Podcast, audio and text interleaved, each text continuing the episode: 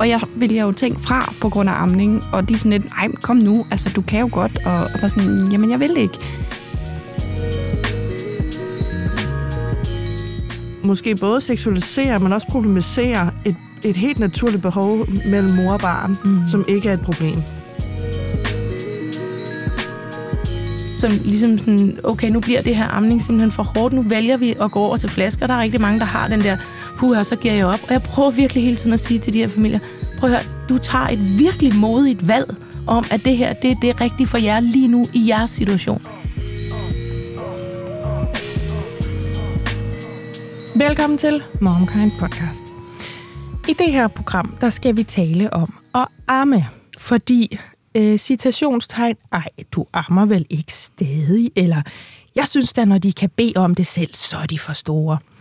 Vi skal tale om det, der også bliver kaldt langtidsamning. For hvis der er noget, der kan få folk op af stolene, så er det, når nogen af os vælger at amme vores børn i længere tid, end det måske kulturelt er normalt at se for alle andre. Og det kan undre eller ligefrem provokere nogen så meget, at der findes de her helt vedtagende sætninger, netop som et barn med tænder skal ikke have babs, eller nu tror jeg, det er mors behov. Og altså mange andre slags sætninger, som de fleste af os kender, og der bliver allerede nikket her i studiet.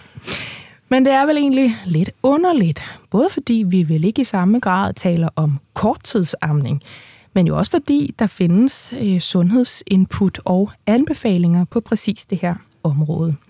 Så i det her program, der taler vi med to kvinder, der gang på gang skal forklare og forsvare deres valg om at amme deres børn, om grænseløshed fra andre mennesker, om alkoholkultur og om ikke at kunne det samme eller vælge noget, hvor man er mere fastlåst i sit forældreskab og hvorfor man må vil det. Og så taler vi jo altså særligt om, hvorfor det kan sætte så mange følelser i gang i både fremmede og slægtninge. Og vi taler også om, hvad der er klinisk og bevist op og ned i den her amning, der strækker sig over længere tid, end vi altså, som nævnt før, kulturelt måske er vant til at forholde os til, og det gør vi med en ammevejleder. Og det er altså et panel, der består af henholdsvis Maj Åberg, Christina Skov Hener og Rikke Storm Hansen. Velkommen til jer tre. Tak, tak for det. Rikke, du er mor til en pige på 16 måneder, som ja. du passer derhjemme. Det gør jeg, ja. En hjemmepasser. Det har vi jo også lavet et ganske udmærket program omkring. Og øh, er jo med her i dag, fordi som sagt, en pige på 16 måneder, og du ammer stadig. Det gør jeg. Og det er et valg, og det skal du høre for, og derfor skal vi tale om det i dag. Mm-hmm.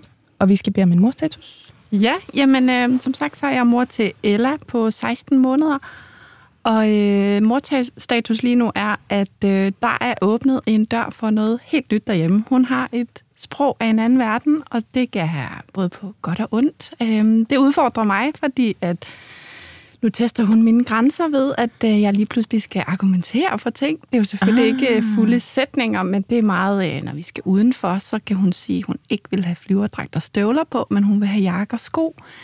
Så der er, der er nogle ting inde i mig, jeg lige pludselig skal til at tænke over og forholde mig til, og hvordan skal jeg sådan øh, tale, og fordi jeg, hvis jeg gerne vil opnå noget, så skal jeg gøre det på en bestemt måde. Nu kan jeg ikke bare give hende flyverdragten på, fordi nu siger hun faktisk nej.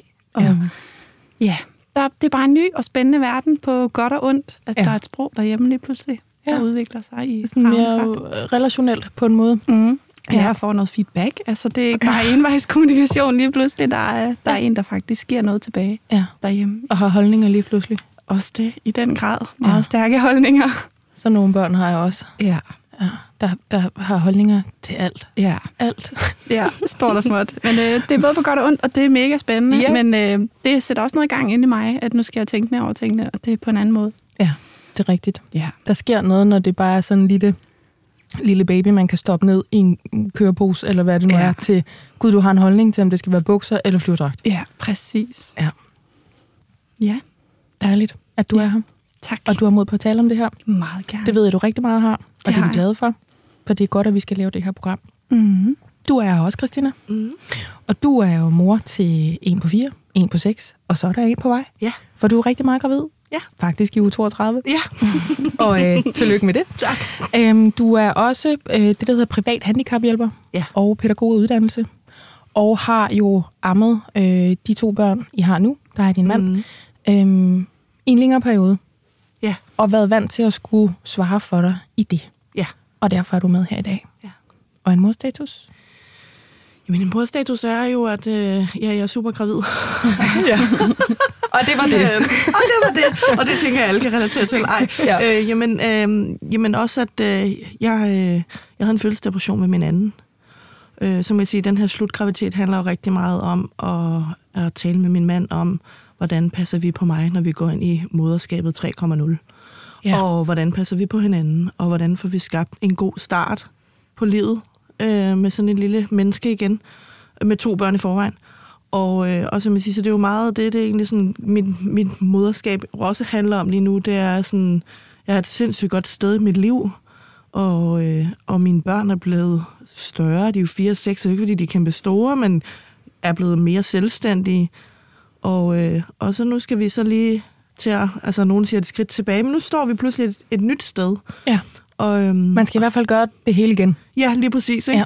Og vi har nogle erfaringer med, og, og så man kan sige, det, det, der har spøget, er jo rigtig meget sådan, hvordan kommer jeg til at have det mentalt? Så det der med sådan at gå og en ting at forberede sig konkret på en fødsel, eller konkret på et ammeforløb, eller, men også det der med sådan, hvordan får vi passet på mig, hvordan får passer vi på min mand, hvordan får vi passet på vores familie. Ja. Ja, så det er jo sådan, Det elsker jeg at høre, at jeg har et blik for nu. Ja. Og selvfølgelig har I det. Men var det dejligt, at det er så udtalt. Ja. Ja. Jamen, altså, det har været vigtigt. Altså, nu kan man sige, jeg har jo været med i et tidligere program, fordi min mand og jeg ikke var det samme sted og ønsker med tredje barn. Og nu har vi jo et tredje barn på vej, så nu er vi jo landet et sted, hvor vi var enige, kan man sige. I har indgået et kompromis. vi, jo, man kan sige, vi landede i hvert fald et sted, og man kan sige, det der var jo en, en kæmpe bekymring fra min mands side, hvilket var meget naturligt, det var jo, hvordan ville jeg komme til at få det? Ja. For det var jo hårdt. Altså, ja. det var hårdt, at jeg var syg, men det var hårdt at være partner til en, der var så syg. Ja. Øhm, så det har jo været det, der har været det, det helt store taleemne omkring et eventuelt tredje barn. Så, og nu hvor vi jo ligesom rammer slutfasen, så er det jo det naturligt. Det, der også fylder lige nu, det er sådan, hvordan passer vi på godt på os selv? Ja. Ja. Og hvad virkede sidst, og hvad for nogle ting kunne vi, kunne vi måske have gjort anderledes, eller Ja. et eller andet, ikke? Jo, jo. Ja. Så sådan et omsorgsfremtidsblik på dig. Ja, det er og det på lidt. jer. Og på os jo ikke, fordi Ja. man kan sige, ja, det var mig, der havde en fødselsdepression, men, I dealede alle sammen men det var jo hele familien, der ja. var knækket på det, kan man sige, ikke? Ja. Ja. Så hvordan passer vi på os? Ja. Mm. Nu er vi jo ikke dybt i gang med programmet endnu, men jeg kan allerede nu, øh, nu sige kæmpe kender, Ja. som jeg jo efterhånden er berømt for at sige i det her program. øhm, og kan hurtigt sige, ikke fordi det skal handle om mig, og tak fordi du deler, Christina. Jeg fik jo en efterfølgelsesreaktion med min den første, mm. så jeg kender 100% det der med, nu kigger vi lige på dig og krammer dig og har et ekstra blik på, hvordan går det så denne gang? Mm. At det må gerne blive en federe oplevelse, det ja. må Ja. gerne blive en måske ligefrem helende oplevelse, hvilket ja. Ja. det endte med at blive øh, for mig at få barn nummer to. Så Mm. helt med på den der, sådan, vi er i, de, i slutrunden nu, nu skal det blive godt den her gang. Vi vil i hvert fald gøre, hvad vi kan for, at det bliver bedre. Ja, jeg tror, det er i hvert fald den erfaring, vi nu har med, kvæg vi har været igennem to børn, kan man Ja. ja. sige, ikke, på rejsen. Det er, at, øh, at fjerde trimester fylder mere end selve, altså de før, i hvert fald særligt første gang var det jo hele fødselsdelen Ja. at skulle føde et barn, Mm, ikke, som helt fyldte klassisk. helt enormt meget. Mm. Yes. Anden gang var det ammeforløbet, fordi nu havde man prøvet fødslen, så var det meget det der med at skulle amme, og hvordan gik det første gang, og hvordan kan vi gøre noget anderledes anden gang, og hvad vil vi, eller hvad vil jeg? Og nu er det jo så den der, man kan man sige, mentale del, Ja. Mm. fordi vi jo, man rider ikke 100% på erfaring, men man har jo en erfaring med sig, kan man sige. Ikke? Ja. Så det er jo sådan, okay, så hvordan lander vi så i en familie på fem? Ja. På et sted, hvor vi alle sammen trives og har det godt. Mm. Ej, var det dejligt. Ja. At I gør det. Skud ud til det. Tak. Og til en omsorgsfuld mand, ikke? Jo, jo. Ja. Skud ud til ham. Kæmpe skud. Ja. Ja. Maj, Yes. du er jo øh, ammevejleder Yes. og har det, der hedder Ammebasen. Mm. Du har også øh, været sød at være med før, Mm. mm. da vi snakkede om øh, blandt andet ammestop. Mm. Og øh, du er jo også mor, Det er rigtigt. har tre børn på 6, 12 og 13, Yes. Og en morstatus.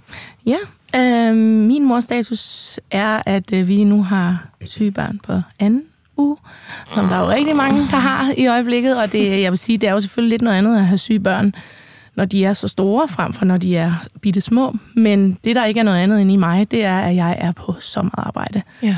inde i mig selv, Ja. når de er syge. Øhm, jeg er jo børnesygeplejerske af baggrund, og øh, derfor så skal der altså en del til, før de får lov til at blive hjemme fra skole og sådan noget. Altså, de får ikke Ja. bare lige lov med lidt ondt i halsen. Der skal altså være en feber eller noget andet, ikke? Okay, Men ja. til gengæld, når de så har feber, Ja. så kan jeg ikke slappe af. Nej. Så er jeg totalt på overarbejde. Og jeg står op mange gange om natten og skal ind og mærke på dem, og tjekker for knupper, og eksem, og petekier, og alt muligt andet, fordi jeg ved alt for meget. Ja. Øh, Jeg skulle lige så sige, er jeg- du, du er tynget af faglig viden. Fuldstændig. Ja. Altså, jeg ved simpelthen alt for meget ja. i forhold til øh, de der forfærdelige ting. Det er jo nogle meget sjældent heldigvis er. Ja. Øhm, men det, det fylder bare så meget i mig. Så jeg sover så dårligt, og de der hostebørn, der sidder op af mig hele natten, og det gør jeg gerne. Jeg sidder gerne op en hel nat, Ja. hvis det gør, at det her barn får bare sovet lidt ekstra. Ja. Men er du gal, man er på arbejde. Jeg, jeg kan virkelig mærke, at jeg er så træt. Og det er jeg sjældent. Jeg er normalt aldrig træt. Men det er jeg godt nok, når mine børn de er syge. Ja. Ja. Det er også sådan emotionelt overarbejde, ikke også? Virkelig. Ja. Ja. Altså det, jeg synes virkelig, det er så hårdt, og jeg vil bare gøre alt for dem, men samtidig så fylder de her bekymringer, som overhovedet ikke er reelle. Det ved jeg mm. udmærket godt. Ja, det de ved du er. også. Det kan jeg sagtens sige til mig selv. Ja. Slap af mig, ikke? Mm. Og så ringer jeg til min veninde, som er læge, og så får jeg lige sådan, ja, mig, slap af. Ja, jamen, jeg ved det godt. Jeg skulle Ja. ja. bare lige clear den, du ved, ikke? Jo, jo. Men, øh, men det fylder i mig rigtig meget, når mine børn de er syge. Det er virkelig... Øh, det synes jeg er så hårdt. Det er sådan den, den fagligt funderede udgave af Ja. at ende på hestenettet, eller på min mave, eller inde hos helen, hver gang der er noget. Fordi man, kan, man ved, som du siger, for meget selv. Ja, Ja. ja, ja det er virkelig... Øh, ja. Så må du også berolige dig selv, som du sikkert har beroliget tonsvis af Ja, andre ja. forældre, jo ikke? Det kan jeg heldigvis godt, og Ja. ja. jeg kan også godt sove, og det er slet ikke det, men, men den, den er der sådan hele tiden. Jeg er Ja. ja. hele tiden sådan lige, okay, har du lidt bedre i dag? Har du lidt... Så Ja. hele tiden de der sådan Ja, tanker, ikke? Ja. Jo, jo. Og, og så når man har tre børn, så er de jo på skift. Så tager det jo to uger eller tre, Ja. ja. før vi ligesom sådan alle sammen er over, ikke? jo, jo. Ja. Jeg forstår det. Ja. Barns første 21 sygedag. Ja. ja. det er det, ikke? Ja. Øhm, jamen, så tager jeg den. Jeg har jo to tøser. Øh, en på knap fire og en på et års penge. Og min morstatus er det der med, øh, det ved I godt, man har så mange tanker og forestillinger om, hvad for en forælder man skal blive. Man er en superforælder, før man får børn. Mm. Eller man er skideklog, før man får børn. Så sker børn og hverdag, og så er man sådan, ah, Ja. That's why, eller Nå, jeg holder lige kæft med tilbagevirkende kraft, eller nu forstår jeg pludselig. Men jeg har haft sådan en lille, øhm, eller det har vi faktisk kollektivt, min mand og jeg, som jo har disse lækre tøser, øhm, oplevelse med, at vi nu er begyndt at sove sammen med vores børn. Også det, der hedder samsovning. Altså det der, når man konceptualiserer noget, lige så vel som jeg lige om lidt ruder lidt rundt i, hvorfor vi kalder det lam- langtidsamning, så kan jeg også mærke, at jeg får sådan lidt... Øh, mm, øh, hvad hedder sådan noget, aktivisme på det der med samsovning, eller nej, nej, vi sover bare sammen. For det skete sådan lidt sidelands. Det skete, fordi vi skulle have splittet de tøser ad, fordi den ene var meget vågen om natten, hvorfor jeg har øjne, der periodisk ligner kønslæber, fordi vi har et lille barn, der ikke gider at sove så meget. Og hendes storsøster har jo ører, øh, så hun vågner jo om natten, hvis hun skal høre på det her, fordi nogle gange er lille søster jo ked af det. Så vi er bare endt i hver vores rum, i hver vores seng med de her tøser, og vi kan faktisk sove sammen med dem nu. Det har vi ikke kunnet før. Så nu er vi der, hvor vi i starten gik og jokede lidt med, at man kunne også tage en af gæstesengene, og så rykke op på siden af vores seng, og så kunne vi måske ligge der sammen. Og så nu er det faktisk blevet sådan en, ja, det kan vi måske lige gøre i weekenden. Altså det er blevet en helt reel samtale nu, at vi er gået fra at være dem med, de skal ned på eget værelse, fordi nu skal vi, nu skal vi have sovet igennem, til at det kunne da også være hyggeligt, hvis vi bare alle sammen lå i sådan 3,5 meter lang seng, kunne det ikke det? Og jeg havde ikke set den komme. Mm. Altså ting, jeg ikke skal til 500 kroner. Ja. Vi samsover med vores børn, eller sover sammen med dem, ikke? Mm. Mm. Og det er så dejligt, det er så hyggeligt. Og det er 100% ikke for alle. Jeg troede ikke, det var for mig, men nu er det bare sket. Og det er så dejligt. Ja. Det er vidunderligt. Det er simpelthen så dejligt. Og så kan det jo være, lige om tre kvarter, så virker det ikke længere igen. Så ryger de op i hver deres tramseng igen. Men lige nu er det bare der, vi er, hvor sådan ting at ligge ske med sine små unger, der bare ligger og holder en rundt om hovedet, og mm. lige vågner og får et møsser på panden og sådan noget. Ej, det er helt blød ind i morhjertet, ikke? Så det var, øh, det var morstatus om lige pludselig at sadle om, når hverdagen sker, og man helt sidelæns kommer til at sove sammen med, med sine dejlige unger. Mm. Nu skal vi tale om amning, og når man øh, gør det på en måde, som øh, pisser andre mennesker af, og hvorfor det man kan være, og om der i virkeligheden er noget at blive øh, pist over, øh, kigger over på dig, Maj, Mm. i forhold til, øh, hvad der er op og ned i det her med, nu er det vist ikke deres behov længere, og mm. Når de selv har tænder, så gør det alt det der, vi godt ved, man skal høre på. Ikke? Mm. Det her det er Momkind Podcast.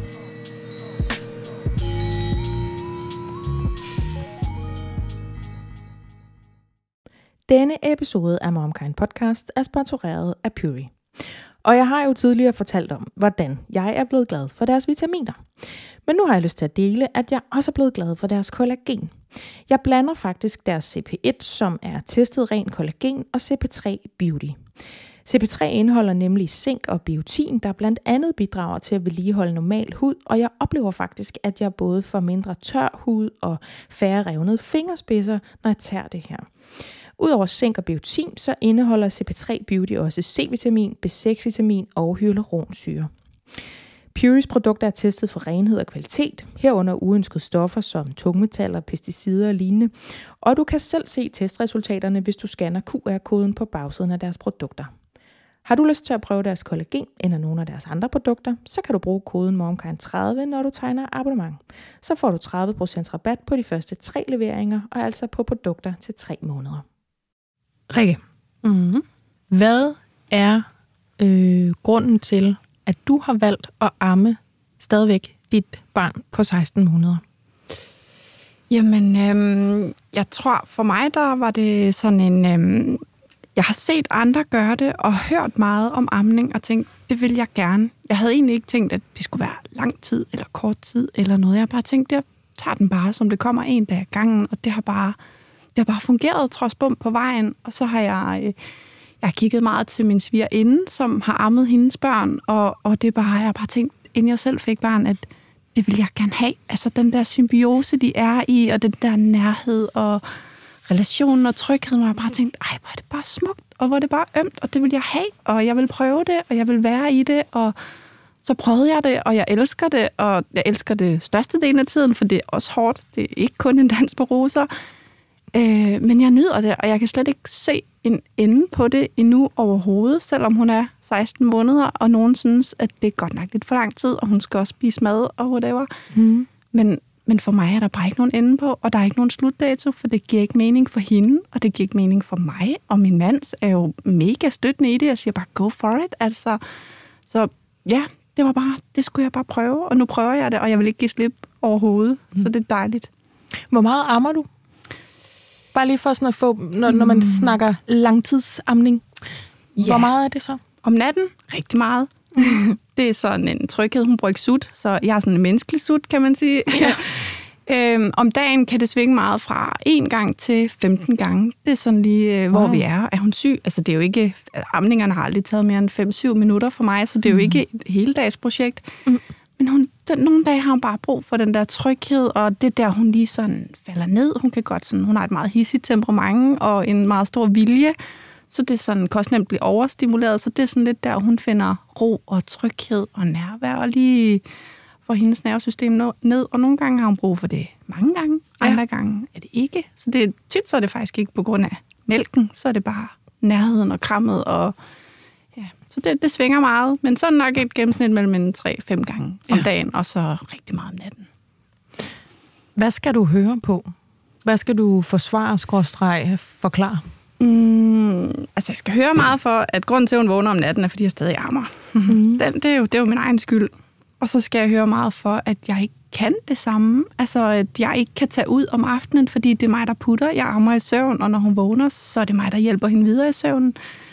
Øhm, så jeg skal høre for, at jeg ikke kan tage ud en hel weekend med familien. Så vi har sådan noget familie-weekend, øhm, hvor vi hygger og øh, drikker alkohol og tager i byen. Det kan jeg jo af gode grunde ikke. Og jeg skal høre, for jeg ikke kan tage med til veninders fødselsdag, fordi de holder det om aftenen med alkohol og vin, og jeg tænker, mm, jamen, jeg kan være med til klokken 6, så skal jeg hjem og putte. Ja. øhm, det, det skal jeg høre meget for, at sådan, nej, nu skal du, hun er jo gammel nok, og din mand kan da også putte hende, og var sådan, ja, nej, ikke sådan, som vi har indrettet os. Så er det mig, der gør det, og det har jeg det fint med, og det er sådan, det er nu. Men det, det mangler jeg lidt en, en forståelse for. Den, den bliver jeg ikke mødt i, synes jeg. Fordi Det lyder som om folk tilbyder dig hjælp til at komme ud af noget, de ser som et problem eller en udfordring, Mhm. hvor du i virkeligheden kunne altså, returnere den sav med, jamen det er jo helt med vilje. Mhm. Altså jeg, det er ikke det, jeg prioriterer at være med ude på diskotek Cowboyhat og dans på bord. Præcis. Jeg, jeg vil faktisk gerne det andet. Ja, og jeg tænker, ja, ja, vi kan mødes på midten. Jeg kan være med noget af tiden. Jeg vil gerne være med til familieweekend. Jeg overnatter bare ikke. Jeg kan bare være der om dagen, eller jeg vil gerne komme til din fødselsdag, men så kommer jeg tidligere og tager hjem, inden at arrangementet starter, fordi du har valgt at invitere til klokken 7, og det kan jeg ikke. Nej. Øhm, så jeg prøver sådan at møde dem på midten, men jeg, jeg synes ikke, at jeg bliver forstået i det, og skal høre lidt og forsvare, hvorfor at, jamen, du kan da godt bare, altså, hun er da gammel nu, og hold da op, hun er over et år, hun kan da bare spise mad, og far kan da bare, og jeg var sådan, nej, det kan far ikke bare. Så øh, ja. Det, Og I behøver ikke at hjælpe mig ud af det, for det er faktisk et meget aktivt valg. Mm-hmm. Ja. Ja. Tror du, det er noget med det der med, at vi, mm, hvilket jo i de grove linjer er godt, det der med at have fokus på, mor har også ret. Mor Mm. skal også have et liv. Mor skal også alt det her. Men at vi jo inden for de termer netop har ret til at bestemme, og hvad består det så af? Mm. Altså, der er sådan en tendens til, at mor skal også have et liv. Det taler vi jo tit om som, og det var væk fra hjemmet. Mm. Altså, det var ude at mærke sig selv i en anden kontekst end, end familien, eller øh, hverdagen, eller ungerne. Men vi glemmer nogle gange i den fortælling, jamen, der er jo også nogen, der bare vil kun være derhjemme. Mhm. Og det er der, lykken øh, ligger, eller selvrealiseringen, eller det er der, øh, meningen ligger. Mhm. Og det er der, jeg mærker mig selv. Forstår du, hvordan jeg Ja, altså, helt spørger? sikkert. Og ja. ja. det er jo også sådan, jeg selv har det. Altså, jeg har valgt at hjemmepasse, fordi det er det, jeg gerne vil. Jeg vil gerne være der. Jeg vil gerne være primus motor derhjemme. Jeg nyder det. Altså, så, så det giver bare ikke mening for mig, når de, altså, når jeg har, jeg håber da på at få mere end et barn. Altså, så mens de er små, så, så er det bare, det er bare det, jeg skal, og det er så kort tid i et helt liv, at jeg skal være låst i gåseøjne hjemme. Men det, jeg føler ikke, jeg er låst. Altså jo, jeg kunne da godt tænke mig at tage ud og spise en aften, uden at skal være hjemme klokken syv. Øh, men det skal nok komme igen. Altså, det, det behøver ikke være lige nu. Det er en lås, du selv har drejet om. Ja, Du har selv nøglen. ja præcis. Christina, Mm.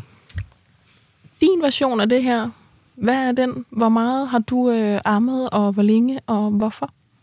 Jamen altså, jeg har jo egentlig to forskellige, lidt arm, forskellige armeløb fra bag mig. Det- Min første ammede jeg til, hun var sådan noget 9-10 måneder. Ja. Og, øh, og her kommer der sådan et lille point, som vi sikkert kommer til at tale om. Det var hende, der valgte at stoppe. Ja. Og det lyder måske sådan lidt fjollet, hvordan kan en 9, år, 9 måneder gammel Det lille kan jeg love menneske dig for, de kan. Og det kan hun, fordi man kan sige, at til sidst så stoppede hun jo mere at spørge efter det. De gider jo bare ikke. Og så var det bare sådan, okay, men så, er det jo så, så var vi jo så færdige med det. Ja. Ja. Og så fik jeg min nummer to, og, øh, og jeg tror, hvis hun havde fået lov, så har hun ammet stadigvæk, og hun er fire i dag. Øhm, og vi stoppede, da hun var cirka to og et halvt år, fordi jeg havde behov for at stoppe til sidst. Ja.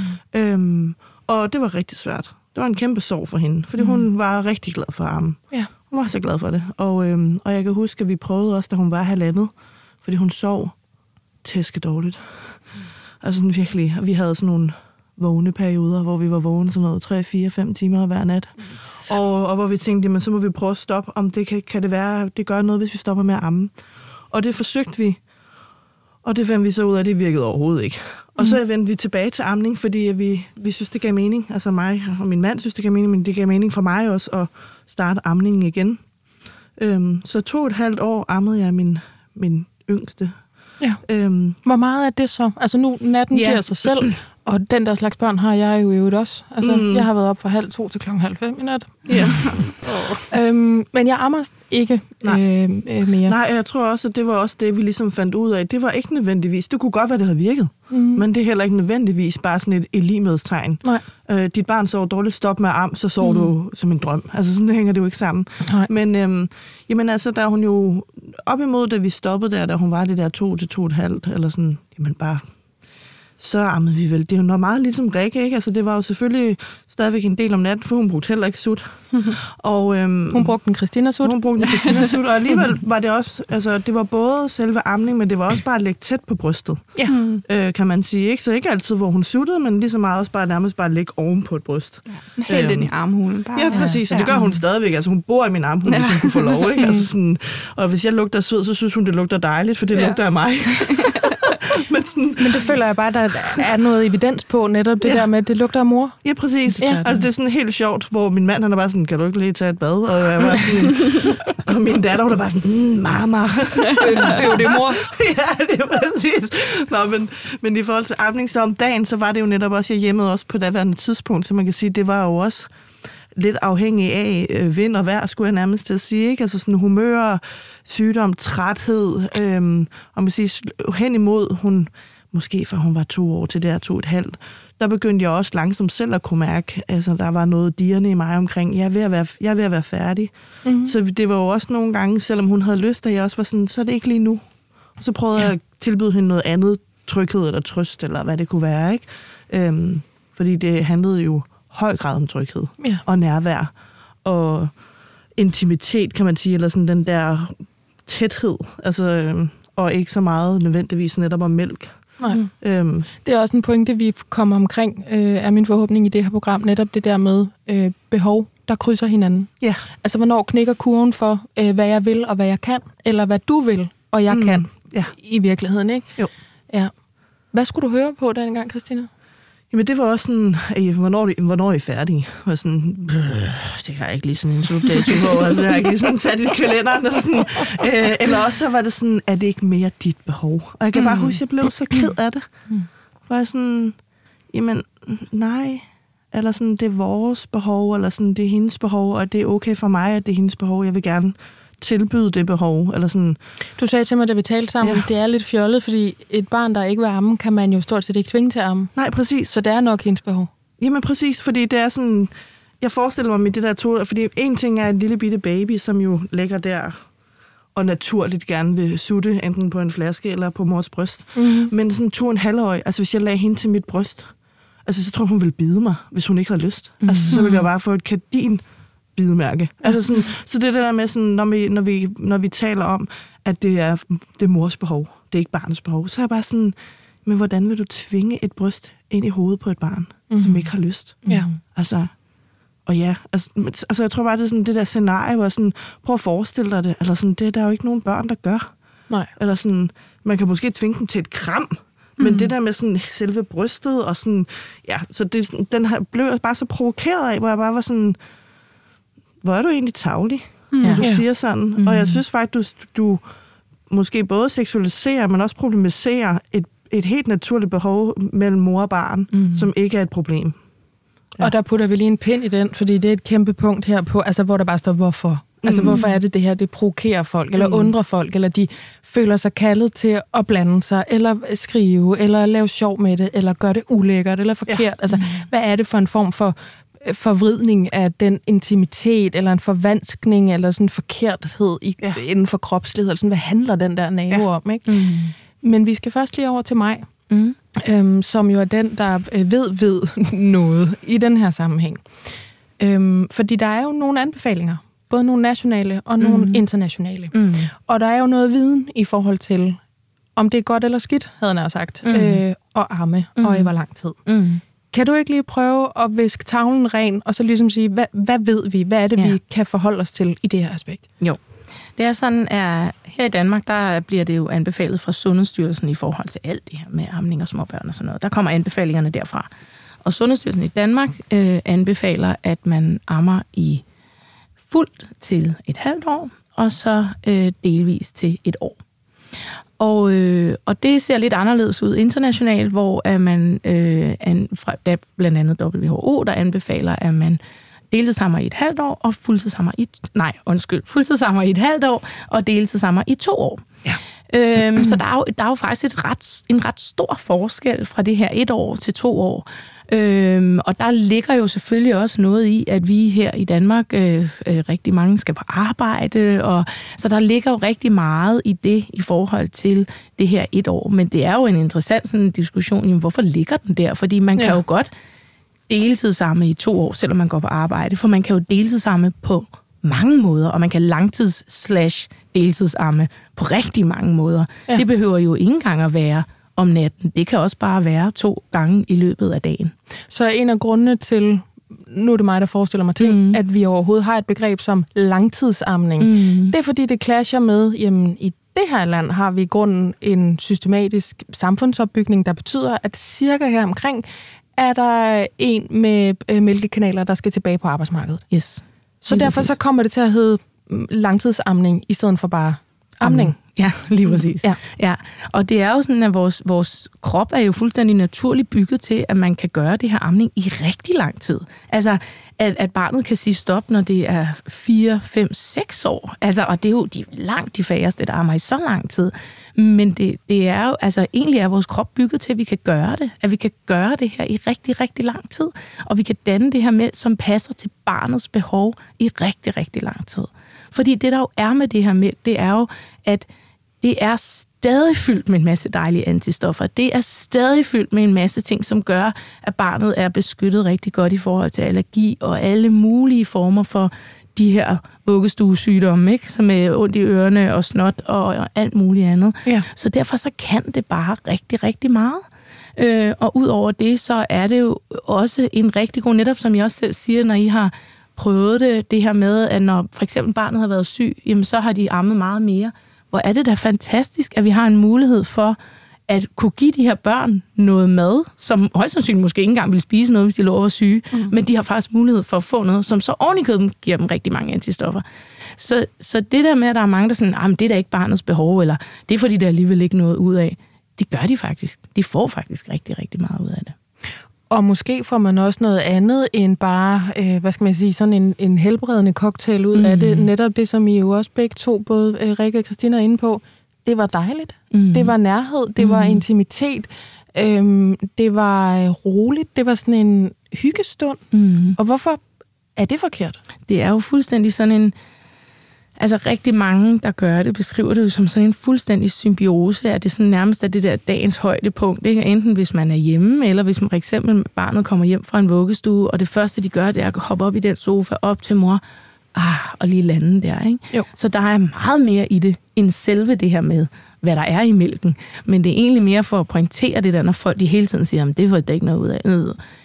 Det gør de faktisk. De får faktisk rigtig meget ud af. Udover at de får alt det andet også, men som de jo også kan få ved at blive krammet og nusset og alt muligt andet. Eller få en flaske, ammer. for eksempel. Jamen, det er det, jeg skulle til at sige. Ja. Man kan jo godt få den der nærhed på rigtig mange andre måder, men der er jo noget helt specielt i det der synk der, ikke? Ja. Øhm, men, men der er altså også bare noget i det, som gør og giver det her barn Ja. noget rigtig, rigtig godt. Jeg føler også, det er et godt tidspunkt i forhold til det, vi taler om, lige bare at styre fuldstændig rent i, at det her er jo et program, der er lavet til at spejle de familier og de øh, ammende mødre, som er skide trætte af at skulle forklare og forsvare sig selv hele tiden. Dem, der har valgt at amme, og dem, der kan amme. Der må ikke sidde nogen derude og få ondt inde i øh, kroppen, eller i brystkassen, eller i morfølelserne, eller i alle de bedste intentioner, som ikke kan amme, eller som øh, fik lyst til at stoppe, eller som hører os og mig sige, der er gode øh, ting i den cocktail, uanset hvor lidt eller hvor meget man ammer, og i hvor lang tid, hvis man selv kun har haft den mulighed, at man skulle give flaske. Det er ikke det, det her program vil. Det er bare for at styre fuldstændig rent i det, fordi øh, flaske er jo rigtigt for mange. Mm-hmm. Mine børn har fået begge dele, for eksempel. Mm-hmm. Og som jeg sagde før, og som vi også skal vende tilbage til, hensyn, der krydser hinanden, øhm, og prioriteter og vilkår og livsomstændigheder, gør jo altså, at for mange er flaske det fuldstændig rigtige valg. Mm. Særligt, hvis man ikke har noget andet alternativ. Det har vi jo også lavet et program om. Det her, der handler mm. om, i citationstegn, flaskebørn bliver det kaldt meget mm. ukærligt. Vi har lavet et super program, der handler om lige præcis til det, når man havde et brændende ønske om at kunne arme, og det kunne man ikke, eller man kunne godt, men det var øh, smertefuldt, eller fungerede ikke, eller hvad søren ved jeg. Så kæmpe kærlighed til dem, der sidder og mærker, den her, den gør ondt på mig. Mm. Det er ikke det, vi vil, og du skal passe på dig selv, hvis du kan mærke, at det trigger dig. Det her program, det handler om dem, der har valgt det, og som har den biologiske mulighed, og som er trætte af at skulle forsvare det, når det måske i virkeligheden bare er en amning, mere end det er en langtidsamning. Helt klart. Fik jeg sagt det skarpt Det er nok? så vigtigt. Må jeg Godt. tilføje noget, Maja? Ja, du må. Fordi det, jeg får lyst til at sige, det er noget, nok noget af det, vi har allermest til fælles, det er, at der er nogen, der blander sig i, eller har en mening om, hvordan vi vælger at gøre det. 100%. Og om det er, fordi vi gør det, fordi vi ikke kan, eller fordi vi har, ikke har lyst. Men vi gør det, der giver mening, og hvis det giver mening at give flaske af den ene eller anden grund, eller det giver mening at amme i x antal tid, så det er det, vi gør. Men det er jo smerten i at skal forsvare og tage imod og være åben for folks holdninger og meninger og alt muligt omkring det. Og det er jo virkelig det, vi har til fælles, uanset om det har været en amning, eller om det ja. Har været via flaske. Fuldstændig. Altså, og uanset hvor lang tid det er. Altså, og det er jo nok noget af det, som har provokeret mig allermest. Det er bare sådan, du blander dig i noget, der giver mening i mit liv. Mm. Ja. Lad være. Mm. Ja. Altså sådan helt enkelt, lad være. Mm. Må gerne være nysgerrig. Spørg, Ja. hvordan kan det være, eller bum, bum, bum. Men det der med sådan, at du, øh, at du blander dig, Ja. lad, det skal du bare helt enkelt lade være med. Mm. Also, det påvirker ikke dig. Nej, præcis. Så derfor kan vi jo så naturligt nu gateway over i, hvorfor blander folk sig så? Altså det her, jeg var inde på før med, synes de, det er forkert? Synes de, det er øhm, jamen, hvad, hvad kalder man sådan noget, en fordraget eller forkert form for intimitet, eller en, en, du sagde selv ordet øh, seksualisering, øh, Christina, det her, men hvad, hvad er det, der trigger jer så meget, at I må blande jer, til trods for, at der både eksisterer anbefalinger, og vi ikke generer dig, mens du kan se, mit barn vil gerne, og jeg vil gerne stille mig til rådighed, og alle får noget ud af det, og mig fortæller det her med, at der er ret øh, meget guf at hente i, øh, i en tår stadigvæk, særligt måske kvæg årstid og ja, øvrige udfordringer med sygdom osv. Ikke? Hvad tror du, Rikke, det er, der provokerer folk så meget? Lad os bare sige provokerer, for jeg har virkelig en fornemmelse af, at det er det, mm. det, det gør. Ikke? Ja, jamen øh, godt spørgsmål. Jeg tror, der er flere ting i det. Mm. Jeg tror både det, fordi det måske ikke er så naturligt, altså at øh, der er mange, der stopper amning før. Øhm, og så tror jeg også, at øh, for mit vedkommende, de tidspunkter, hvor jeg oftest har mødt det, det er fordi, at, at jeg fravælger noget. Altså, mm. jeg tror, det er en... Det er for, jeg tror, og det kan godt være, det er lidt at have høje tanker om mig selv, det ved jeg ikke, men fordi de gerne vil have mig med. Og jeg vælger jo ting fra på grund af amning, og de er sådan lidt, nej, kom nu, altså, du kan jo godt, og, og bare sådan, jamen, jeg vil ikke. Øhm, så jeg tror, de, de fordomme, jeg oftest møder, er jo nok, fordi de godt vil have mig med til noget, som jeg ikke vil med til, fordi jeg ammer. Øhm, og så, ja, nok det med, at det ikke er så velset, eller at det ikke er så set så hyppigt, at det, det er ikke noget, man, det er ikke naturligt endnu. For... Og når du siger naturligt, så får jeg sådan lyst til at sige, jamen, eller mm, almindeligt i den mm. forstand, at det ikke er det, man ser mest ja, af, ja, mm, som præcis. jo det almindeligt betyder. Mm. Altså det betyder ikke, at det er unormalt, det betyder bare, at det er ikke det, vi ser mest. Ja, ja præcis. Altså, ja. at så får folk en trang til øhm, at problematisere det. Mm. Tag os lige med en tur til tandlægen, Rikke. Ja. Fordi ja. der er en anekdote der, hvor jeg øhm, bare tabt underkæben ja. fuldstændig. Ja, jeg blev indkaldt til det famøse første tandlægetjek med øh, min datter i sidste uge, og øh, jeg var lidt forberedt på, at øh, man kunne godt høre for amning, når man kom mm. til tandlæge. Men jeg tænkte, den tager jeg i stiv arm, altså det, jeg ved, hvorfor jeg gør det, og det, det skal hun ikke bestemme. Men jeg kom ind, og jeg blev alligevel sådan, altså jeg blev sgu ramt, fordi det var ikke bare en, det skulle lige, det amning er ikke så godt, eller det, det blev virkelig en, det skal du lige stoppe med, og bare sådan et, det skal du bare ikke lige blande dig i. Nej. Øhm, og hun var bare sådan, jamen der er, jo, der er jo sukker i mælken, så det er jo ikke godt for tænderne, og når du ammer efter, der er børstet tænder om natten, så, så er det jo ikke godt for tænderne, og det vil jo ikke være godt, hvis hun kommer ind med huller. Jeg er bare sådan lidt, men jeg børster jo hendes tænder, altså jeg gør det jo mindst to gange om dagen, og hun har en tandbørste, hun elsker at lege med, men jeg skulle bare høre for det, og det var ikke bare én gang, det var heller ikke to, det var, altså, det var mere end det. Hun gentagende gange sagde, det skal du lige trappe ud af. Og sådan et, ej, hvor er det vildt. Altså, jeg gik bare ud med den der, jeg gider ja. ikke engang at diskutere det, fordi det har jeg gjort nok gange, og nu mm. sidder du der som en klog person og skal belære mig om, at jeg skal stoppe den amning, når det ikke er det, jeg vil, og det føles forkert, og det var bare en rigtig øv oplevelse at komme ind til den tandlæge. Altså, selvom jeg var forberedt på, at det ville blive talesat, så var det bare sådan en, det blev ikke bare et talesat, det blev jo mm. påduttet. Altså, at det skal du lige stoppe med, og det må mm. du lige trappe ud af. Og var sådan et, det skal du bare ikke blande dig i. Altså, ja, det, det var rigtig øv. Det lyder øhm, grænseløst. Ja, fuldstændig. Altså uhemmet. Det var, jo, det var jo, hun sagde det jo ikke med sådan en... Altså, hun sagde det jo nok af kærlighed for min datters tænder, øh, tænker jeg. Mm. Øh, men det blev jo ikke af omsorg for mig. Hun hørte jo ikke, hvad jeg sagde, når jeg sagde, jeg er opmærksom på den tandbørstning. Jeg skal nok passe på hendes tænder. Hun lever ikke af finstænger og mormælk. Altså, jeg skal, jeg skal nok børste hendes tænder. Jeg skal nok ja. passe på dem mm. efter bedste evne. Mm. Men det hørte hun ikke. Det var bare, det skal du stoppe med. Så du havde egentlig bestilt tid øh, til din datters første tandlægetjek, og så fik I lige en lektyr oveni? Ja, eller ikke det var en indkaldelse, det var ja, bare Ja, selvfølgelig. Ja, ja. ja. Er det en ting, det her? Nej. Nej, det er det simpelthen ikke. Jeg bliver virkelig provokeret, der sidder herovre. Ja. Øh, fordi det, der jo er med det her med amning øh, på, den, på længere sigt i forhold til de her tænder, det er jo, at øh, den her mælk, den indeholder noget, der hedder laktoferin, som faktisk beskytter mod karies. Så derfor så, øh, så ved vi faktisk, at der er noget beskyttende i det her mælk. Selvfølgelig er der sukker i, men der er også noget beskyttende, som gør, at det godt kan lade sig gøre alligevel. Og udover det, så den måde, som børn jo ammer på, er jo ikke, at de gåler mælken på tænderne, efter de har fået mælk ned. Så det er jo faktisk, at den her mælk kommer jo ind helt nede bag ved tænderne, så ja, der kommer måske lidt på, men så er der det her laktoferin i. Men det er simpelthen sådan, at det, jo, det, det går jo direkte ned i systemet, når de ligger og ammer. Så det er, det er bare så ærgerligt, og hvor mm. jeg synes, det er så tavligt sagt øh, til dig, og hun skal da slet ikke stå og sige, du skal bare stoppe. Hvad mm. er det for en for fordømmenhed. Det kan jeg bare slet ikke holde ud af. Jeg sidder også og tænker, min øh, lille hjerne kan heller ikke helt forstå, at så kunne der være en fagperson, som uhemmet og grænseløst, mm. eller i bedste mening, men det kom dårligt til udtryk, kan sige det. Øh, klip over til internationale anbefalinger, som siger øh, to år. Ja, det er det. Det kan min hjerne ikke sammenfatte, hvordan fagligheder på den måde Mm-hmm. øh, kan samme eksistere. Mm. Altså, så må der være, der må være det op og ned. Og det er så, at man, nu kigger på dig, Maj, havde glemt, at der var noget, der hed Laktofarin. jeg skulle lige til at sige, det var ikke, det var ikke brun farin, men det var noget, der beskytter, fordi ja, øh, modermælk er sødt, det ved os, der har smagt på det, eller Mm. øh, fået det i ansigtet, og han er sagt, fordi man har et stærkt nedløb eller et eller andet.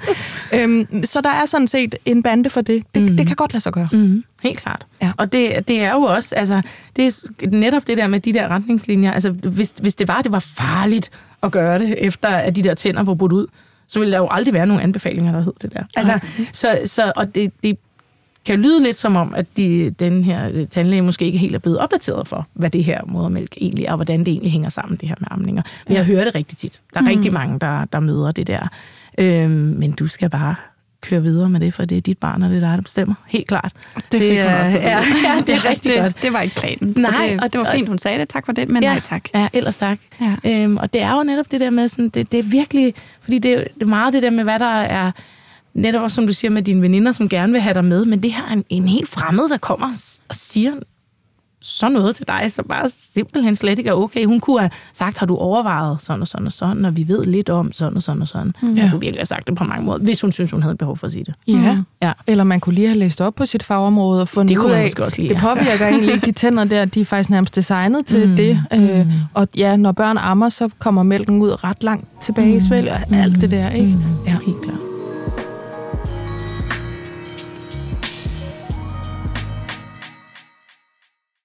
Christina, jeg vil jo også spørge dig, øhm, for jeg ved, du har tænkt over det. Hvad tror du, der er, folk har det så svært med, eller synes ser så underligt ud, eller så forkert ud, eller hvad er det, de bliver så irriteret over? Fordi vi ved jo godt, det er virkelig et af de emner, som igen, det er alvorligt for nogen. Det er et valg, det er et ønske, det er et meget aktivt tilvalg omkring, sådan her vil vi leve vores liv, sådan her vil vi holde vores børn og vores forældrerolle. Imens der står en masse andre mennesker, enten ude i virkeligheden, eller rundt om et bord med slægtninge, eller en tandlægestol, eller i et kommentarfelt, og sådan halvvejs griner af det, nedgør det, eller øhm, gør det så forkert, eller så dumt, eller skævt. Altså, hvad, hvad handler det om, tror du? Altså sådan helt generelt, både amning, men også familieliv, fordi jeg vil sige, det er noget af det første, jeg oplevede, da jeg blev gravid, det var folks ret til at røre ved min mave. Mm. Altså jeg var bare sådan, det er stadigvæk bare min krop. Og det er lidt som om, at den der ret til øh, at have en holdning til, hvordan andre mennesker lever deres familieliv, eller opdrager deres børn, eller ammer, eller giver flaske, eller samsover, eller hvad det kan være, så, så, så er det som om, folk har en ret til at blande sig i, eller kommentere på, eller lave sjov med, hvordan man gør det. Ja. Øhm, og, og altså, jeg tror, og det måske nogen slår sig på det, men for mig handler det om uvidenhed mm. på en eller anden måde. Ja. Og, men også en, øh, at folk bliver trigget. Der er nogle følelser, der er noget inde i dem, der bliver trigget. Og hvad det specifikt kan være, tænker jeg er meget forskelligt. Altså, det kan jo, ligesom at vi taler ind i det der med, at man kan blive trigget af at høre om amning, hvis man har haft et ammeforløb, der gik mm. i stykker. Det er forståeligt, at man kan blive trigget, for der er en masse følelser forbundet med det. Øhm, og derfor så tror jeg også, og jeg tror også øh, i forhold til slægtning eller bedsteforældre, nogle gange, at de der kommentarer kommer, fordi de kommer fra en anden generation. Det er en anden måde, man var forældre på, eller gjorde forældreskabet dengang. Og, og de er jo præget af det. Mm. Og så kommer kommentarerne nogle gange ud fra deres eget sådan, ståsted, eller hvor de stod, eller hvad man gjorde dengang. Ja. Hele den her boomers-millennials-konflikt også, ikke? Ja. Øhm, og så tror jeg, at der er, altså, øh, nu siger jeg, det er også en formodning eller en antagelse, men at der er rigtig mange mænd, som har svært ved det der med, at, at kvinders bryster er andet end noget seksuelt. Fordi det er jo også tit, jeg hører det der med sådan, om så kan, må kvinderne gøre det derhjemme. Men hvorfor skal vi gemme os hjemme i vores mm. eget hjem, når vi ammer vores barn, mm. og giver vores barn næring eller tryghed, som er noget af det mest naturlige i verden? Mm. Fordi du synes, det er ubehageligt at se på mit bryst ude på bænken på rådhuspladsen. Altså sådan, det er sådan, hvor jeg sådan, hvem er det af os, der har et problem? Ja, det må du lige arbejde med. Ja. Du er Ja. fremmed mand, der står i kø til en så det er sådan, Er det noget med så, og nu spekulerer vi jo, fordi det kan også Mm. være, at vi kan spørge nogle af dem, der er sure i et kommentarfelt, eller en tandlæge, der lige flyder over sine Mm. grænser. Øhm, er det fordi, at du kvæg øh, den kulturelle norm, vi har i det her land, øh, kip til hatten med det her med arbejdsmarkedet, og det et år der versus de to år, og internationale og nationale anbefalinger, har øh, forstået og genkendt adskillige gange billedet af øh, kvinde, der ammer lille barn. Mm. Det kan vi godt se, hvad er. Ja. Øh, det, at man sidder med det her barn i, det er det der med, der er præcis den afstand fra armen og op, som barnet kan se. Og det er sådan nærmest mm. billedet på omsorg, det der med en, der sidder og giver sit barn flaske, eller giver sit barn øh, babs, eller i hvert fald sidder med sit barn mm. på den der måde. Ikke? Øhm, det kan vi honorere og acceptere, det kan vi aflæse. I takt med, at barnet så bliver endnu ældre, så sker der lignært noget med kvindens bryst. Mm. At så skal det gå tilbage til noget seksuelt. Ja. Så når man ser et større barn på et bryst, så bliver det forkert op i ens hoved. Ja. Fordi du var selv inde på den der seksualisering Ja, præcis. før. At så kommer der noget unaturlighed ind i folks associationer ja. i forhold til, jamen dit bryst er jo seksuelt igen nu, hvor der er Rikke tænker og føler, og det er jeres virkelighed, jamen det er det jo ikke. Ja, præcis. Og jeg tror også, altså, vi talte lige kort om det inden, mm. øh, øh, da vi gik i gang, det der med sådan, jeg har da også taget mig selv i at kigge på en mor, som har ammet et barn, som måske har været to, tre, fire år gammel, og lige i øjeblikket tænkte sådan, hov, altså sådan lige kommet til at kigge en ekstra gang, mm. og egentlig ikke fordi, at det har været fordømmende over for det, hun, det valg, de har taget, men fordi man ser det så let. Ja. Så jeg er blevet optaget af, sådan lige at taget mig selv i at være sådan, sådan, nu kan man jo ikke se det ikke i en mikrofon, men at man sådan, ligesom har lige haft kommet med et undrende blik måske, mm. Ja. og uden at det egentlig har tænkt det som i, at ad, hvor du er ulækker, øh, men, eller hvorfor gør du det, det var da mærkeligt, Mm. men mere bare sådan, fordi vi jo netop ser det så let. Ja. Altså, og jeg hører jo også fra andre, som har ammet børn på 2, 3, 4 år, at mange af dem gør det heller ikke i det offentlige, fordi de synes, det er ubehageligt, at folk glor, eller peger, eller kommenterer. Ja. Så det er jo også det der med, sådan, det har jo givet sådan en dobbeltkonfekt af, at dem, der så vælger at gøre det, de skjuler det lidt, og så mm. derfor ser vi det ikke rigtigt. Mm. så Og på den måde, så får vi, ser vi det endnu mindre, og så bliver det jo stadigvæk ikke rigtig normaliseret. Men så bliver altså, det Altså, jo også selvforstærkende, at det hvis det er noget, man skjuler sig med, så må det være, fordi det er forkert. Ja, det vil man jo tænke, ikke? Men Eller er det også, fordi jeg ikke gider at dele med Ja. præcis. det der pølsevognsnak, eller Præcis. hvad vi skal kalde det. Ikke? Ja. ja. Kan du forstå, øhm, hvis kvinder, nu taler jeg til dig, mig, mm. som ammevejleder, mm. øh, bare, skal vi kalde det, retter ind efter det der med, jamen ikke længere end til et år. Altså der er jo nogen, der har et ønske omkring det, og så kan mm. det ikke lade sig gøre. Mm. For mit eget vedkommende for eksempel, er det ikke mig, der har fået lov til at afgøre, hvornår mine to piger var færdige med at amme. Mm. Jeg var i stand til at amme, og jeg ønskede det, og det kunne lade, lade sig gøre for alle, lige indtil det ikke kunne. Mm. Øh, og guderne skal vide, jeg gjorde, hvad jeg kunne for at få det til at fungere, for jeg kunne faktisk godt lide det. Og som vi også talte før, lige kort om i mors tasus, øh, særligt fødsel, barsel og blive forældre igen til andet barn var en meget helende oplevelse. Og jeg havde ligesom, jeg var ikke helt færdig med den der amning, fordi min, min ældste barn øh, så tydeligt havde sagt nej tak til at amme, øh, da hun var 4-5 måneder, og vi gik over til flasker, og det fungerede perfekt for os. Men mit andet barn, hun sagde mm. også meget tydeligt nej tak. Derfor har jeg ikke haft den her med, nu skal jeg finde ud af at stoppe, eller nu skal jeg indrette mig på en ny måde. Det vil sig i forhold til familiefest med dans på bordene, kigger på dig, Rikke, eller jeg skal tilbage på arbejdsmarkedet, mm. kigger på samfundsmodel, fordi mm. det er sådan, vi har indrettet os.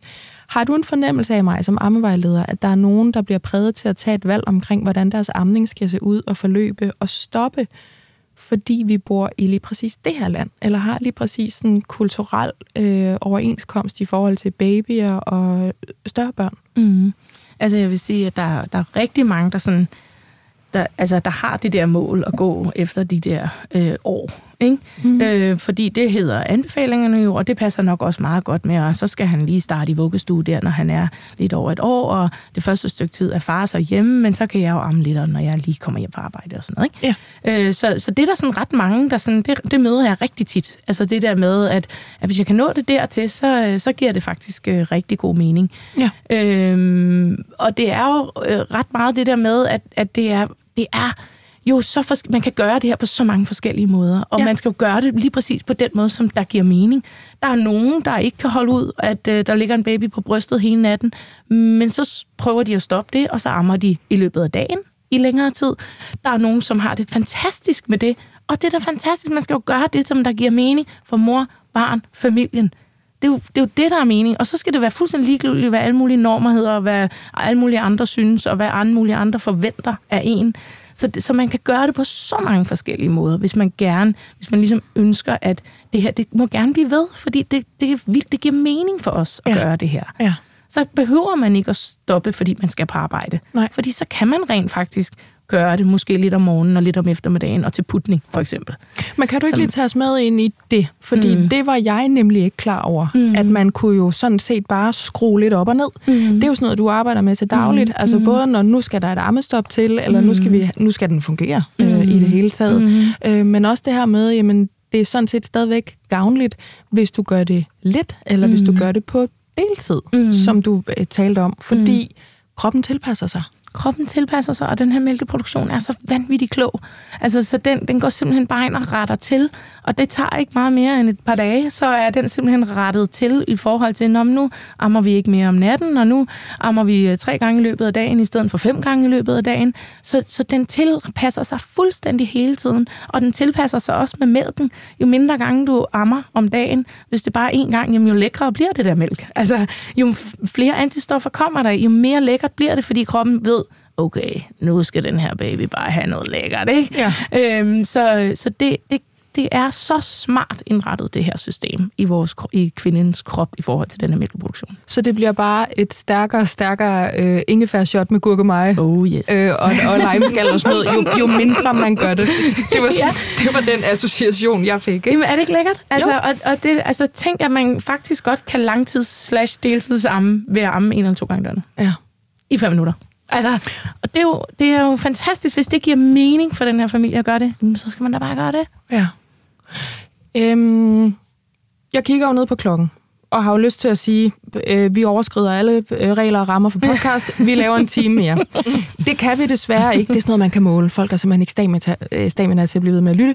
Men inden vi er nødt til at slukke for mikrofonerne, så vil jeg igennem det her med, hvad siger vi så til disse fremmede eller slægtninge? For mm. det kan det jo også være. Det kan både være noget generationsbetinget, det kan være bænk på rådhusplads betinget, det kan være bare mm, jeg har lyst til at sige dårlig opdragelse, eller undren, altså hvad den her indblanding og grænseløshed nu kommer af. Og så kunne jeg også tænke mig, at vi lavede sådan en lille, øhm, det skal du vide, hvis du sidder derude og har en formodning om, at du kunne tænke dig at arme i øh, længere tid end et år. Eller du ved ikke, at du har lyst til at stoppe på noget tidspunkt. Det er fuldstændig øh, tidsløst. Der er ikke nogen dato for dig. Så altså både det her med, hvordan takler vi folk, hvad siger vi til dem, mm, får vi lavet os en kasket, hvor der står, mig og min mælkekirtel har det helt fint, passerer gaden, eller hvad gør vi? Øh, hvordan har vi taklet det simpelthen? Øh, sådan øh, historisk, empirisk næsten. Ikke? Vi giver Mm. folk noget skyts, så man kan prøve at forberede sig lidt på den her kommentar, som man jo nok desværre endnu skal belave sig på, hvis folk ser det eller bliver bekendt med det. Mm. Og så altså, øh, hvad kunne vi selv have lige øh, kunne have tænkt os at, at vide dengang, inden vi tog valget.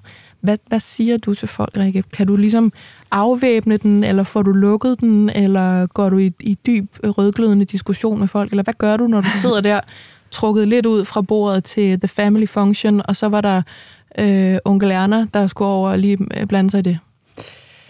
Det kommer også meget an på mit overskud den dag, hvor meget jeg lige gider gå ind i konflikten. Men øhm, jeg tror, det svar, jeg nok oftest har givet, er tak for omsorgen, men det er et tilvalg, og det jeg er ikke tvunget til det. Altså, det vil jeg gerne. Altså, det, Mm. det er mit valg, og det, eller det er vores valg, fordi jeg tvinger jo ikke min datter til at amme. Øhm, så tak for omsorgen, men jeg vil gerne. Ja. Det er mit valg. Du afvæbner lige med, Ja. tak for omsorgen. Ja, for jeg tænker jo, altså jeg tror da ikke, at der er nogen, der kommer med en kommentar, fordi nu skal de være onde, og nu Nej. Skal de bare virkelig være stride ved mig. Det, det tænker jeg ikke. Øh, det er bare misforstået omsorg. Det er ikke ja. en omsorg, jeg har bedt om. Øh, jeg sidder ikke og græder, fordi at nu skal jeg amme, og jeg ikke kan komme til din fødselsdag, eller hvad det skulle være. Nej. Øh, Jeg har faktisk trukket mig lidt tilbage i en krog, og Ja. sidder lige og har en hyggerolig stund med det her Ja. barn. ja. Ja. Så det, det er nok det svar, jeg er kommet oftest med. Og andre Jamen. gange, så kan jeg godt sige, nu, nu ved du hvad, nu har jeg hørt dig kommentere på min amning nok gange, og øh, nu skal du bare vide, og så kan jeg godt sådan sige, at WHO anbefaler, og Ja. hvis du ikke ved bedre, så skal du lige videre. Ja. ja så kan jeg Educate godt, yourself. ja, så, så, så kan jeg godt komme med den, men oftest er det bare en tak for omsorgen, men det er mit valg, Ja. og jeg har det godt. Christina, hvad har, du, øh, hvad har du sagt, eller hvad kommer du til at sige, hvis det er det valg, og de, det, der kan lade sig gøre for jer her med tredje barn lige om lidt? Ja, så for jeg vil sige, nu øh, bliver jeg jo sådan helt øh, glad på dine vegne, Rikke, for det synes jeg er mega modigt, at du rent faktisk får sagt fra, fordi det gjorde jeg meget lidt. Du åd mm. den bare. Jamen, jeg åd det, ja. Eller også var jeg bare sådan, okay. Og nogle gange gik jeg hjem og var ked af det, og andre gange så var jeg provokeret, eller... Øh, men altså, jeg ville ønske, at jeg havde været bedre til at sige fra. Øh, for det var jeg ikke god til. Jeg synes, det var svært at, øh, at få de der kommentarer. Det var jo både i forhold til amning, men eller andre ting i mit forældreskab. Øhm, fordi at... Øh, og der tænker jeg, jeg taler for alle forældres vegne, at vi gør os så fucking umage. Mm. Altså, undskyld, jeg banner, men mm. altså, vi gør os så umage mm. I vores forældreskab. Vi gør vores bedste. Det gør vi nemlig. Og, øhm, Selvom og vores derfor, bedste ikke ligner dit bedste, Lige præcis. Mm. så er det vores bedste. Ja, så Lige det er, præcis. er så svært at skal forsvare hele tiden, hvorfor man gør eller ikke gør. Mm. Øhm, men jeg vil sige, at øh, noget af det, jeg håber, jeg kan tage med mig, det er enten ja, meget, hvad kan man sige, omsorgsfuldt, empatisk formuleret, og tak for omsorgen, eller så tror jeg bare, jeg vil sige nej tak. Men Ej, men altså, du, du du ikke. ammer vel ikke endnu? Nej tak. Nej tak. Men Eller tak. Sådan, ja, tak. Altså, sådan, ja. men sådan, eller sådan, min krop, mine regler. Mm. Altså sådan, Ja. ja. helt enkelt. Altså sådan, mm. back off, det er, ikke dit, det er ikke dit kontor, det her. Altså, det er sådan, Mm. det er min arbejdsplads, jeg gør det, som jeg har lyst til. Mm. Eller så kan man sige, øhm, ja, jo, jeg ammer stadigvæk. Hvordan kan det være, at du valgte at korttidsamme? Ja. Ja. altså, så kan man Ja. bøje retorikken på den Ja. der måde, ikke? Mm. Jo, og jeg tror, altså, jeg har egentlig haft oplevelsen af, at sådan, øh, hvad kan man sige, i forhold til veninder og sådan noget, har haft en okay forståelse af det der med amning og hvordan, og jeg var heller ikke den første i venskabs, venskabsgruppen, der fik børn, så på den måde var der flere, der havde børn, så der var ligesom også en fælles øh, forståelse, kan man sige, ikke? Men, mm. men, men, men over for dem, så tror jeg også bare, at det var helt vildt rart at tage sådan, der kunne jeg tage sådan lidt mere sårbar snak og sige, men jeg savner også dig. Altså mm. ligesom man kan savne sin partner, kan man også godt savne sine veninder, men det der med sådan, jeg savner også at party rock hele natten sammen med dig, men det kommer jo igen forhåbentlig mm. Ja. på et eller andet tidspunkt. Mm. Og så er jeg sindssygt klar, men lige nu er det bare det her, der er bare vigtigst Ja. ja. for mig, eller sådan, og du er ikke mindre vigtig, men det er bare vigtigst. Mm. Eller sådan. Ja. Øh, og der synes jeg, det gav mere mening. Jeg synes, det var rigtig svært, sådan enten helt komplet fremmed, eller slægtning, eller sådan noget, hvor man sådan Men er Og også det fordi, man taler bliver jo- så overrumplet af... jo, og så tror jeg, det altså- taler meget ind i, apropos pæne piger, beder ikke noget, men altså at skal Oh. lave, øh, skabe dårlig stemning, ikke? Mm, mm. over julemiddagen, fordi at, øh, nu synes onkel Arne, at det var sjovt at sige, øh, et eller andet med, ja, og så skal man være sådan, stop lige dig selv. Ja. Og så lagde julemiddagen sig, ikke? Altså Jo. Mm-hmm. sådan, og det har man jo ikke lyst til. Man har ikke lyst til at være hende, og man er samtidig træt, fordi man jo netop har ammet hele natten. Mm. sådan, Ja. Så det er det der med også nogle gange, og sådan, jeg tror bare egentlig, jeg valgte at, hvad kan man sige, skåne mig selv, og være bare sådan, det må bare flyve, og så Mm. må, hvis jeg på et tidspunkt får overskud til det, så må jeg sige det. Men øh, ja, Lige nu æder jeg den. Lige nu æder den bare. Mm. Ja. Mm. Jeg udfolder lige den der med de pæne piger. Ja. Fordi øh, det var jo et lille flag til ja. En bog, jeg har skrevet med ja. Sofie Jespersen, der hedder lige præcis piger bliver ikke om noget. Mm. Øh, hvor vi snakker om det her med, øh, hvis man er bange for at ødelægge den, dårlige, eller den gode stemning, altså at lave dårlig stemning. Mm. så var stemningen formentlig ikke særlig god til at starte med. Nej. Og hvorfor så ikke dele den med mm. dem, der har gestaltet den? Der er stadig dårlig stemning. Nu, er det bare, nu har vi det til fælles her imellem ja. os over øh, kakkelbordet. ja. Jeg deler med jer. Før var den kun inde i mig. Nu er den uden for min krop. Nu kan vi alle sammen tage del i den og kigge mm. til den og, og, og stikke til den og sådan noget. Ikke? Ja, så det er det, du mener, når du siger det. Ja.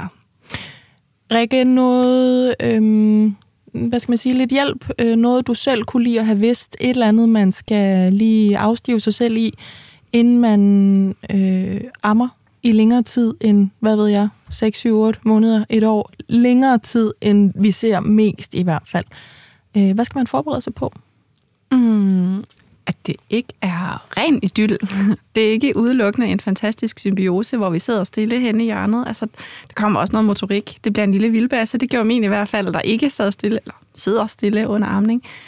Øh, men også bump på vejen. Altså, øh, armeaversioner og øh, en, en modstridende følelse indeni, noget, der kan opstå, og der kan der kan bare være mange ting i forbindelse med amning, og nogle dage er amning fantastisk, og jeg ammer gerne om natten. Andre dage vågner jeg op med hold i nakken og har pisse i ryggen og mm. tænker, jeg magter ikke mere nu, jeg kan ikke mere nu, du bliver nødt til. Og så er min søde mand jo god til at sige, husk nu, altså, det er okay, jeg er her, hvad skal jeg gøre? Og, og sådan ja. trække mig tilbage på sporet igen, fordi nogle gange er jeg også bare sådan, jeg gider ikke mere nu. Jeg er træt, jeg er hudmæt, jeg vil have min krop for mig selv, jeg når hun vågner en halv time efter putning, og jeg ved, fuck, kommer jeg ikke ud i aften? Jeg får ikke min øh, mig-tid, som jeg har set frem til hele dagen, fordi jeg er jo på hende hele dagen, når, mm. jeg, når jeg er hjemmepasser. Det, det er også hårdt. Altså, det er også ja. hårdt at, at være den, der er den, ja. og, og som kan give den. For ja, man kan godt give et kram, men hvis det ikke er det, hun har brug for, mm. så kan min mand altså ikke lige ligge bare stille. Altså, mm. så er det ligesom mig, der er den, og ja. det, er også, det er også hårdt. Så i virkeligheden forbereder folk på, skulle der opstå nogle modstridende følelser,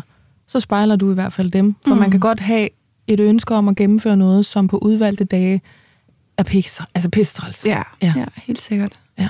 Men det er også smukt, og de dage, hvor det hele bare kører, og hun kigger op på en med de der søde små dottige øjne, og man bare mærker kærligheden boble ind i, så er det jo fantastisk. Altså, så glemmer jeg jo alle de dage, været hårdt, og alle de mm. amninger, der er træls, og hvor det går ondt, fordi hun drejer hovedet uden at give slip, så jeg tænker, wow, kan den blive så lang? Ja, øh. ja den, den spejler jeg i hvert fald. Jeg tror, jeg skulle stå og skylle tallerkener af op i køkkenet ja. til sidst, mens jeg lige ammede nogen ned i stuen. Altså, du ja. godeste det der vakuum der, ja. de kan lave, ikke? Ja. Den, ja. det, det glemmer man, når de kigger op med de der søde små øjne, ja. og man mærker kærligheden indeni, og den er gengældt, og det er bare skønt. Hvad vil du gerne have vidst, Christina? Hvad skal folk, øhm, efter din mening, måske forberede sig på? Jamen altså, det vi har talt om i dag. kommentarerne? Jamen kommentarerne tror jeg faktisk ja. mm. altså, er virkelig en stor del af det. Øh, og ikke, at man sådan jo forstår mig ret, man skal heller ikke bare sidde som sådan en forsvarsmur, bare være klar til at gå i kamp, hver gang folk siger noget. Ja. Men, men, men gør op med sig selv, øh, og være forberedt på, at det, det vil komme. Mm. Altså, og det tror jeg, selvom vi er i en tid, hvor vi virkelig også prøver at øve os i ikke at blande os i hinandens liv så voldsomt, øh, så vil det ske. Øhm, og så tror jeg også, at det er det der med, at når du tager et tilvalg, så tager du også nogle fravalg. Mm. Og, øh, og det kan man sige, det er jo både i forhold til en alkoholkultur, men det er jo også i forhold til udeaftener, det er i forhold til parforholdet.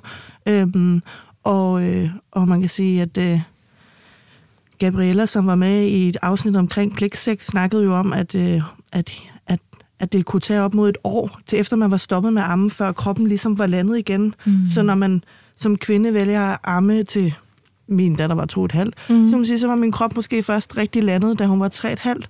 Ja. Og det er jo sådan, og det er jo det er der jo ikke noget dårligt i. Nej, hvis det er det, der giver mening for en, og det er det valg, man tager. Men man skal bare vide, at det kræver noget, det, det, det, det, det kræver, og amning er jo et stort arbejde, eller børn er et stort stykke arbejde. Et stort, kæmpe, som jeg selv plejer at kalde det, et kæmpe stort kærlighedsarbejde. Mm. Altså, øhm, det er det jo. Ja. Øhm, så ja, tilvalg kræver fravalg, øhm, og så længe tilvalget er det, der giver mening, ja, så, så, så kan fravalgene jo godt være svære, men, men det er en, er en del af det. Ja. ja. Maj, ammeeksperten, du får øhm, det sidste på syv hvad skal man være opmærksom på i det her armeforløb, som strækker sig ud over de der mest sete, mest kulturelt gængse øh, armeperioder? Jamen, jeg synes egentlig bare, at det vigtigste er at, at, at pointere det der med, at det er altså ens eget øh, valg. Øh, og lidt det der, som, som du sagde, Rikke, med, at, at veninderne siger, jamen han kan da godt lide, og ja, han kan da godt lide. Ja, jamen, det kunne da godt være, han kunne det, men det er ikke det, vi har valgt. Mm. Altså, så vi har taget det her valg for vores familie, og det er jo også i alle mulige andre hensener. Jeg har jo også nogle gange familier, som jeg møder, som, som ligesom sådan, okay, nu bliver det her amning simpelthen for hårdt, nu vælger vi at gå over til flasker. Der er rigtig mange, der har den der, puha, så giver jeg op. Og jeg prøver virkelig hele tiden at sige til de her familier, prøv at høre, du tager et virkelig modigt valg om, at det her, det er det rigtige for jer lige nu i jeres situation. Mm. Og det er det samme med det her jeg har taget, vi har taget det her valg om, at det her, det giver mening for os lige nu. Det kan være, ser anderledes om to måneder. Så mm. tager vi måske et andet valg. Men lige nu, der er det her et valg, vi har taget, som giver rigtig meget mening for os. Og så er det jo fuldstændig ligegyldigt, hvad andre de har af normer og øh, alt muligt andet, og for, fordømmelheder og forhold og alt muligt mm. andet i forhold til det. Yeah. Så jeg synes det der med, at man sådan ligesom pointerer, at det er noget, vi vælger ud fra vores familiedynamik, fordi det giver mening for os. Ja. Jeg synes, den der pointe, du havde, Christina, med, at det, vi har til fælles med dem, der giver deres børn en flaske, og dem, der giver deres børn en babs, mm. der bliver det der med, altså hvad man skal høre på, hvad man skal holde til og forklare mm. og forsvare, bliver sådan cirkulært i det der med, det er folk, der blander sig. Mm. Det er folk, der tror, Altså, der giver en gave, som er omsorg, som er pakket virkelig grimt ind, Ja. og som man ikke havde ønsket sig, Ja. og man har slet ikke plads til den, og man, altså, det der, ikke? At man, hvis man gør noget andet end det, vi kulturelt har set, og det, som vi reproducerer, alle ved jo, hvordan en pjæse med en nybagt mor ser ud. Mm. Hvis man ikke ligner det, får jeg lyst til at sagt, mm. sige sådan lidt sat på spidsen, så kan folk blande sig. Så er man meget velkommen. Så bliver det den gravide mave, man bare kan gå hen og, og gramse mm. på, eller der var en, en ældre mand, som igen i bedste mening ægede mit barn i ansigtet, før jeg havde set ham. Fordi Mhm. han går forbi os, og hun sidder op med sele på i barnevogn. Hvor jeg sådan når at tænke, åh, ja, det var noget generationsnået. Du synes, hun er mega sød. Det er bare rigtig dejligt. Alle mennesker er mega syge lige nu. Vil du ikke være sød og lade være med sådan Mhm. at røre ved min datters kinder og hen over hendes læber, fordi du mm. synes, hun er smuk? Igen, bedste mening. Please mm. lad være. Mm. Kan I fange den? Mm. Ja, 100%. helt sikkert. Ja. Og jeg får bare lyst til at tilføje til det, du siger mig, det der med, at... Øhm, Ja. jeg er nødt til at tage det lidt for Jeg sad før og var bare sådan, det her det er bare et guldkorn, der lige Ja. skal med. ja. Øhm, Det var noget med valg. Ja, det var nemlig noget med valg, og så var det noget i forhold til... Øhm, Valg, tilvalg, fravalg. Det kræver noget af kroppen. jo, du talte egentlig omkring det her med øh, valg, og, mm. og i forhold til også, når man så vælger at stoppe, Mm. at der vil jeg også bare sige, at det, det er også et råd, som jeg gerne vil give med, det er, mærk efter i dig selv. Altså, mm. For jeg synes også, det var svært, da jeg så skulle stoppe, for det var, mm. blev også pludselig en identitet, at jeg er langtidsarmet. Mm. Så det var også lige så meget, og det var også en sorg, da vi stoppede for mig, selvom det var mit valg. Mm. Jeg synes sgu, det var ærgerligt, at vi også var færdige, men jeg kunne ikke mere. Nej, nej. Det så det er både det der med sådan, vi skal respektere børn, der siger fra, men vi er også nødt til at mærke efter, hvis vores krop begynder at sige, nu kan jeg ikke mere, nu har jeg faktisk Ja. ikke lyst mere, mm. selvom barnet har mega meget lyst. Mm. Ja. Og jeg havde jo egentlig også, nu har jeg jo talt evig lange sag, taler om til alle familiemedierne om, hvorfor det er så godt at amme i lang tid, og nu stopper jeg. Og, mm. øh, altså, men det der med virkelig at rent faktisk at, at ja, respektere, at nu kan kroppen ikke mere, fordi jeg, jeg, jeg, jeg personligt strak den for langt mm. til sidst. Mm. Så det blev sådan noget, øh, hver Ja, gang jeg skulle ja, amme hende. ja. Og det var jo ikke hyggeligt, hverken Nej, for nej. hende eller jeg. Nej, nej. Fordi til sidst havde jeg bare fået nok. Ja. Øhm, Så et jeg øje på, hvad man egentlig laver, og om Ja. det giver mening for alle. Ja, Ja, det. præcis. Ja. Og, og virkelig også være tro mod sig selv som mor, om, altså, og om det så skal være kort og langt. Og netop det der med, hvad giver mening nu? Og hvad giver, så, hvad giver mening, da du sad med onkel Arne til den middag? Der gav det rigtig meget mening for dig at gøre det. To måneder efter gav det måske ikke mening for dig at gøre det. Og det, der, det, er, jo, det er jo din krop. Mm. Det er dig, der skal mærke efter det. Mm, det er der ja. jo ikke nogen andre, der skal. Nej. Der skal jo ikke forsvare, oh nej, nu har jeg siddet og sagt det. Fordi det var på det tidspunkt. Ja. Ikke? Ja, vi Så skylder det- ikke nogen der. Ja, Ja, man skylder ikke nogen. Det er, også selv, det sgu også selv, der bestemmer. Ja, den krop der. Ja, det er rigtigt. Mm. Det var jo ikke uh, onkel Arne, det var onkel Erna. Nå, Det kan være, det er begge to. Nu, ja, det er det formentlig. ja. Nu er jeg nødt til at slukke for mikrofonerne. ja.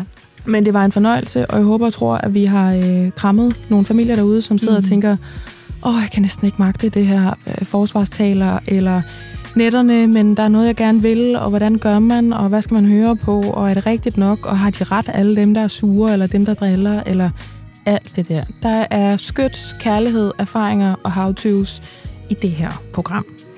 Så derfor skal jeg sige tak til øh, Maja Åberg, altså ammevejleder fra Ammebasen, Christina Skov Hener, som har erfaring med det, og som lige om lidt skal amme igen, ja. måske. Øhm, og til Rikke Storm Hansen, som altså også har erfaring med den her langtidsamning, øh, hvor jeg jo selv har erfaring med det, vi så kan kalde korttidsamning, hvis vi altså skal have den der øh, ekstra lille ting på. Ikke?